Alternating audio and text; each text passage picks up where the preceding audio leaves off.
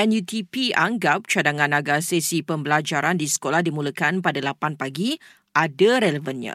Namun ujar Presidennya Aminuddin Awang cadangan itu tidak sesuai dilaksanakan pada masa sekarang. NUTP berpandangan bahawa pengekalan waktu sesi persekolahan yang ada sekarang ini adalah berasaskan kepada situasi di mana uh, sekolah-sekolah di negara kita masih banyak lagi yang uh, mengadakan sesi persekolahan melalui dua sesi iaitu ada sesi pagi dan juga sesi petang. Baru-baru ini seorang pakar pendidikan menyarankan supaya sekolah-sekolah di Semenanjung memulakan sesi pembelajaran pada 8 pagi.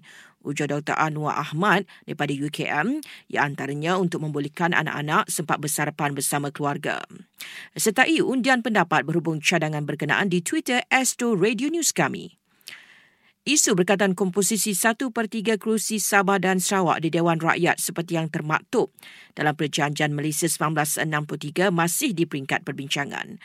Timbalan Perdana Menteri Datuk Sri Fadilah Yusof berkata penyelesaiannya akan ambil masa 2 hingga 3 tahun kerana perlu melalui banyak peringkat dan membabitkan pelbagai pihak. Sebanyak 53% daripada 38 kes penyakit kusta di Pahang dilaporkan di Pekan pada tahun lalu. Menurut kerajaan negeri, keadaannya masih terkawal namun menegaskan penyakit itu tidak boleh dipandang ringan. Dua lagi daerah di Sabah iaitu Beaufort dan Beluran terjejas dengan banjir. Ikuan hujan berterusan sejak petang semalam. Negeri itu kini mencatatkan lebih 700 mangsa bencana alam itu, manakala di Johor, lebih 900 mangsa masih berlindung di PPS.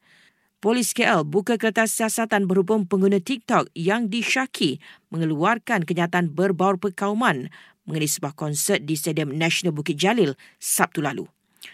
Kementerian Pengangkutan jangka kerja pembaikan struktur jejambat LRT yang retak di antara stesen Masjid Jamik dan Bandar Raya siap dalam tempoh dua minggu.